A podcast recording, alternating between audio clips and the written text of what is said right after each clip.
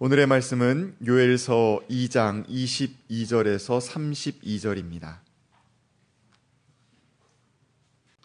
그런 다음에 내가 모든 사람에게 나의 영을 부어주겠다. 너희의 아들딸은 예언을 하고 노인들은 꿈을 꾸고 젊은이들은 환상을 볼 것이다. 그 때가 되면 종들에게까지도 남녀를 가리지 않고 나의 영을 부어주겠다. 그 날에 내가 하늘과 땅에 징조를 나타내겠다. 피와 불과 연기 구름이 나타나고 해가 어두워지고 달이 핏빛같이 붉어질 것이다. 끔찍스럽고 크나큰 주의 날이 오기 전에 그런 일이 먼저 일어날 것이다. 그러나 주님의 이름을 불러 구원을 호소하는 사람은 다 구원을 받을 것이다. 시온산 곧 예루살렘 안에는 피하여 살아남는 사람이 있을 것이라고 주님께서 부르신 사람이 살아남아 있을 것이라고 주님께서 말씀하셨다. 이는 하나님의 말씀입니다. 점 좋으신 우리 주님의 은총과 평강이 교회 여러분 모두와 함께 하시길 빕니다. 성령 강림 주일인 오늘 우리는 붉은색 강대상포 또 두르고 있는 것은 붉은색 아, 이 영대를 제가 두르고 있습니다. 성령 강림절에 사용하는 것 이죠. 뜨거운 성령이 우리 속에 오셔서 시들어 있던 우리의 마음 속에 뭔가 열정을 불러일으키면 참 아, 좋겠습니다. 어, 또한 빈들의 마른 불처럼 시들어 버린 우리의 영혼에 주님의 은총의 단비가 내려서 우리 불모의 땅처럼 변해버린 우리의 가슴에도 주님의 생명이 꿈틀꿈틀 되살아나기를 간절히 기원합니다. 한 주간 내내 우리의 마음을 사로잡았던 일들이 참 많이 있습니다. 비가 내려 불편하기도 했지만 그러나 신문을 통해서 우리들이 가슴 아프게 보았던 것은 38년 전 광주에서 벌어졌던 그 참극도 아픈데 그 속에서 여성들이 겪을 수밖에 없었던 그 참담한 그 일들이 이제서 고백되고 그것들이 조금씩 조금씩 드러나고 있다는 사실이 가슴 아프게 여겨지기도 했습니다. 그리고 무엇보다도 우리에게 충격을 주었던 것은 저 약속의 땅이라고 사람들이 불렀던 팔레스타인 땅, 이스라엘 땅에서 벌어지고 있는 참담한 현실이었습니다. 지난 5월 14일은 이스라엘이 팔레스타인에 건국한 지 70주년이 되는 날이었습니다. 이스라엘은 그날을 기념하고 기뻐했습니다. 그런데 동시에 그날은 1967년에 벌어졌던 제3차 중동 전쟁으로 말미암아 요르단이 차지하고 있었던 동예루살렘이 이스라엘에게로 이스라엘에게로 넘어가고 그 땅에 살고 있었던 수많은 팔레스타인 사람들이 쫓겨난 그런 재앙의 날입니다. 그래서 그들은 그 날을 아, 낙바, 재앙의 날이라고 부르고 있습니다. 똑같은 날을 전혀 다른 방식으로 기억하는 두 집단이 그곳에 함께 살고 있는 것입니다. 그리고 어쩌자고 미국은 바로 그날 테라비브에 있었던 미국의 대사관을 예루살렘으로 옮겼고 기쁜 마음으로 현판식을 거행했습니다. 이 사실을 받아들일 수 없었던 팔레스타인 사람들은 시위에 나섰고 특별히 지중해 변에 있었던 가자 지구의 사람들이 극렬하게 저항하자 이스라엘은 실탄 사격을 가함으로 최소 60명 이상의 사람들이 죽었고 수천 명이 부상을 입는 유혈 참극이 벌어지고 말았습니다. 이것이 그 땅에서 벌어지고 있는 고통스러운 일입니다. 평화의 꿈은 그렇게 조금씩 멀어지고 있습니다. 그런 현실을 바라볼 때마다 호세아 선지자가 했던 말이 떠오릅니다. 바람을 심어 광풍을 거두는 격이란 말 말입니다. 그 분쟁의 땅에서 울고 계신 주님의 모습이 제게는 또렷하게 떠올랐습니다. 하나님도 아파하셨을 겁니다. 하나님의 기뻐하시는 그 땅, 그 땅에서 벌어지고 있는 참극을 바라보며 누가 옳으니 그러니 하기 이전에 당신의 형상대로 지음받은 사람들이 속절없이 죽어가고 있는 그 현실을 보고 아파하시는 분이 우리 하나님이 아니면 누구이겠습니까? 예수님도 그래서 그 분쟁의 땅 예루살렘을 바라보면서 우셨습니다. 그리고 그 예루살렘을 향해 탄식하셨습니다. 예루살렘아, 예루살렘아.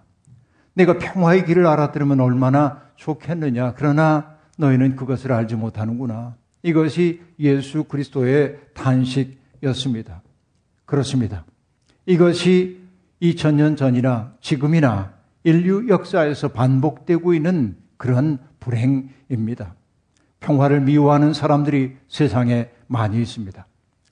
세상에 가득 찬 부패와 폭력을 바라보면서 사람 지으신 것을 후회하셨던 하나님의 그 마음이 오늘 우리의 마음에도 저절로 느껴져 옵니다.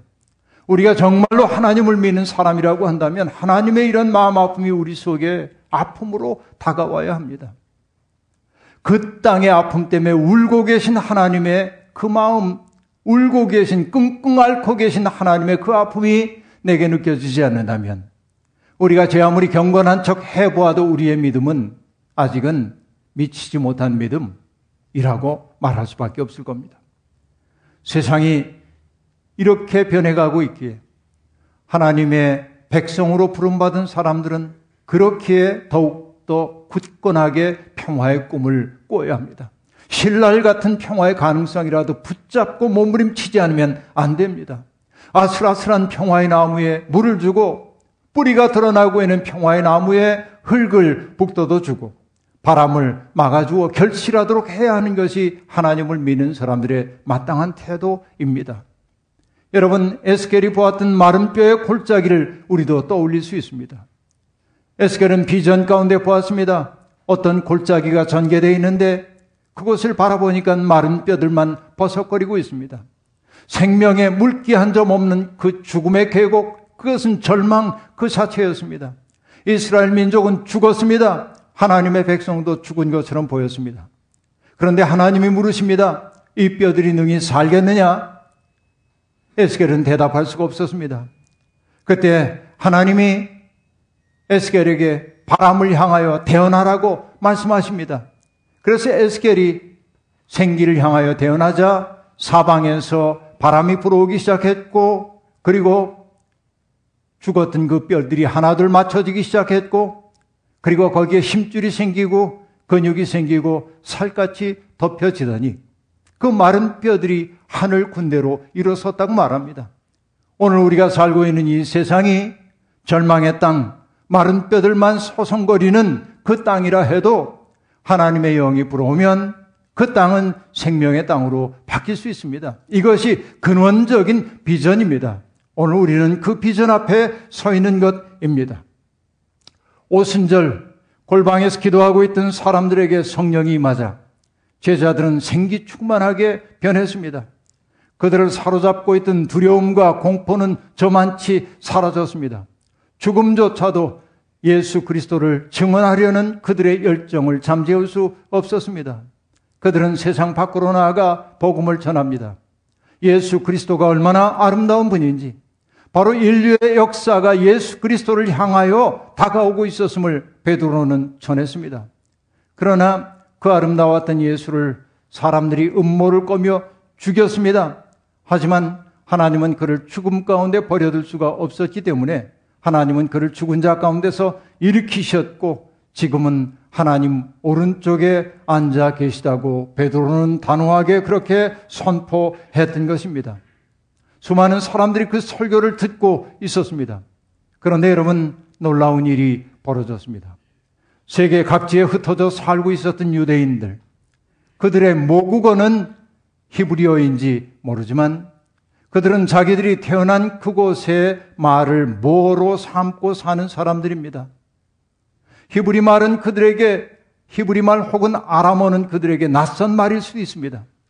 그런데 사도들이 지금 전한 말을 그들은 놀랍게도 자기 모어로 듣고 있는 겁니다. 뭔가 그들이 하는 말이 뭔지 다 알아들을 수 있게 됐습니다. 바로 이것이 성령 강림절 사건이 인류 역사에 가져온 놀라운 신비입니다. 이것을 여러분 언어적 사건으로 설명하고 싶은 생각은 없습니다. 뭐 베드로나 사도들이 했던 그 설교가 방언이 터져가지고 외국말로 말했다고 생각하지 않습니다. 그들은 그저 하나님의 말씀 전했습니다. 그런데 사람들이 다 알아들었습니다. 이것이 놀라운 신비입니다. 그래서 여러분 이것을 어떤 사람들은 원초적 언어 사건이 그때 발생한 것이라고 말하기도 합니다. Primitive language라고 하는 것은 마치 어린아이와 어린아이의 울음소리와 같은 겁니다. 아이들이 울면 어머니 아버지는 그 아이의 울음의 의미를 알아차립니다. 사랑하기 때문입니다. 바로 이것이 원초적 언어입니다. 내가 뭔가 때문에 불편한 표정을 짓고 있을 때 나는 말하고 있지만 말하는 겁니다. 이게 원초적 언어인지도 모릅니다. 여러분, 그 자리에 있던 사람들은 사도들을 통하여 증언되고 있는 말이 뭔지 속속들이 이해할 수 있었습니다. 다시 말하면 무엇입니까? 세상이 악해서 조각조각 나 있어서 흩어져 있던 사람들, 서로 통할 수 없었던 사람들 사이에 소통의 통로가 열린 겁니다. 사람들이 다 서로를 이해할 수 있게 되었습니다. 서로를 낯선 사람으로 대하지 않게 된 겁니다. 바로 이것이 오순절 성령 강림의 사건이 우리에게 보여주고 있는 겁니다. 민족, 피부색, 문화, 종교, 언어의 차이를 뛰어넘어 그들은 근원적인 인간성에서 일치를 경험했습니다. 내 옆에 있는 사람이 나와 무관한 사람 아닌 것을 알게 된 겁니다. 그들의 마음의 언어를 알아차리기 시작한 겁니다. 바로 이것이 성령이 하시는 일입니다. 그렇습니다. 성령은 소통하게 하는 힘입니다. 성령은 낯설었던 사람들을 이어줍니다. 성령이 임하면 냉랭하기만 했던 내 가슴이 뜨거워집니다. 공감하게 되고 사랑하게 됩니다. 그의 아픔 때문에 아파하게 됩니다. 너와 나를 가르던 장벽들이 무너집니다. 그리고 개별적인 자아가, 자아가 무너지고 공동체를 이루기 위해 자신을 누군가에게 선물로 주고 싶은 생각이 드는 겁니다. 이전까지 우리의 삶이 욕심과 이해관계를 따라 조각조각 나 있는 삶이었다고 한다면 성령이 나타나면 그 모든 것들이 하나로 이어지기 시작합니다. 그래서 성령은 뭡니까? 조각나인 세상을 깁는 힘입니다. 이것이 성령의 역사입니다. 바로 예수 그리스도가 하셨던 일, 성령이 하셨던 일과 일치됩니다. 그래서 에베소서는 그리스도는 우리의 평화라고 하면서 바로 그리스도를 통하여 나타나고 있는 그 소통의 신비를 이렇게 노래하고 있습니다. 그리스도께서는 유대 사람과 이방 사람이 양쪽으로 갈라져 있는 것을 하나로 만드신 분이십니다. 그분은 유대 사람과 이방 사람 사이를 가르는 담을 자기 몸으로 허무셔서 원수된 것을 없애시고 여러 가지 조문으로 된 계명의 율법을 폐하셨습니다. 그분은 이 둘을 자기 안에서 하나의 새로운 사람으로 만드시고 평화를 이루시고 원수된 것을 십자가로 소멸하시고 이 둘을 한 몸으로 만드셔서 하나님과 화해시키셨습니다. 바로 이것이 주님의 일이요, 성령의 일이요, 하나님의 일입니다. 여러분, 성령은 하나 되게 하는 힘입니다. 하나가 된다는 것은 더욱더 커지는 일입니다. 생명이 풍부하게 되는 일입니다. 사람들이 서로에게 설당이 되어주려 할 때 우리는 안심하며 세상 살아갈 수 있습니다. 예수님은 말씀하셨습니다. 보혜사 성령이 너희에게 임하면 너희에게 모든 것을 가르쳐 주실 것이고 내가 너희에게 명한 모든 것을 생각나게 할 것이다 라고 말합니다. 오늘 우리가 정말 성령에 충만한 사람이라고 한다면 주님의 마음 알아차릴 수 있습니다. 정말 성령에 충만하다고 한다면 우리는 주님의 말씀을 떠올리며 인생 살게 되는 겁니다. 여러분, 인간의 탐욕으로 인해 세상은 조각조각 갈라져 있습니다. 욕망과 욕망이 충돌할 때 그때 세상은 전장으로 변하고 맙니다.